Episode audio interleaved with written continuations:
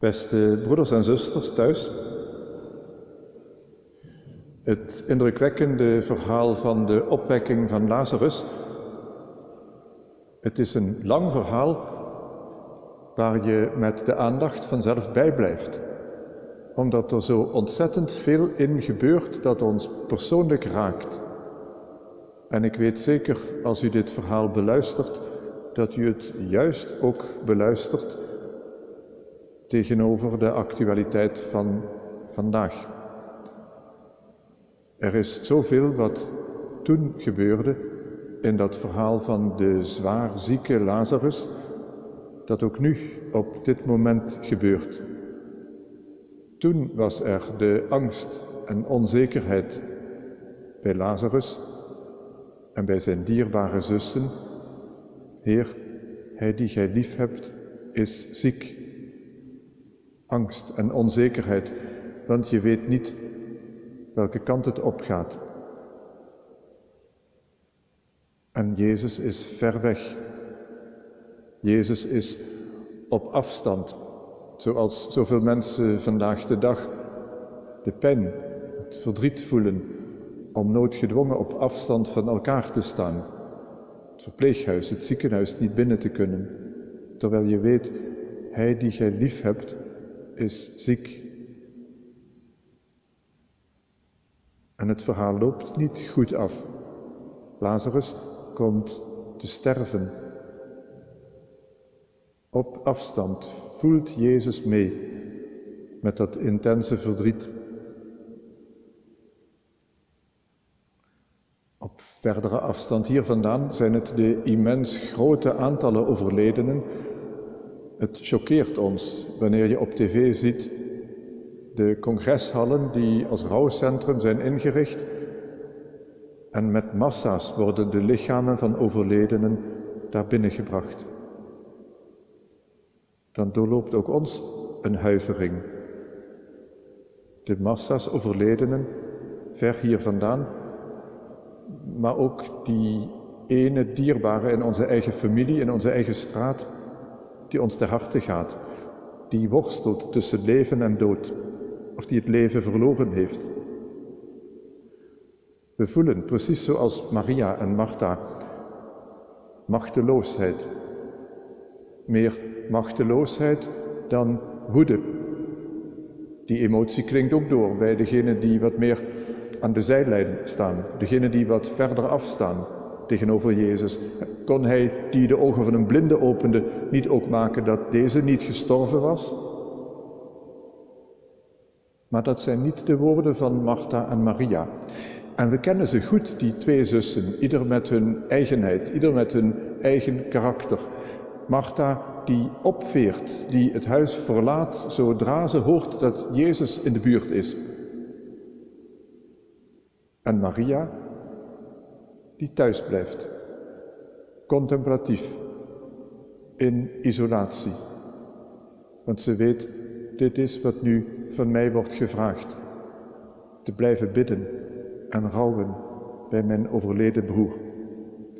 Het is de persoonlijke roeping van hun allebei, zoals we ook opveren bij de persoonlijke geroepenheid van zoveel mensen in onze dagen die tal van prachtige initiatieven nemen om elkaar een klein beetje licht in de duisternis te schenken, maar ook om in isolatie alleen te zijn. Ook alleen met God, die ons toch zeker niet alleen laat. Ik verheug mij om u, zegt die God, de Zoon Jezus. Ik verheug mij om u dat ik er niet bij was. Want zo zul je Gods heerlijkheid zien Jezus wandelt mee in dit verhaal van lijden en sterven, opdat voortaan geen enkel lijden en sterven meer zal zijn zoals het was.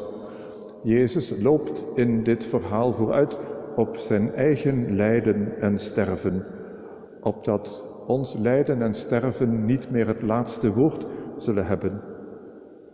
Omwille van u verheug ik me dat ik er niet bij was omdat je zult ervaren hoe eindeloos nabij God is bij iedere mens, juist in de diepste vragen van zijn leven, van haar leven.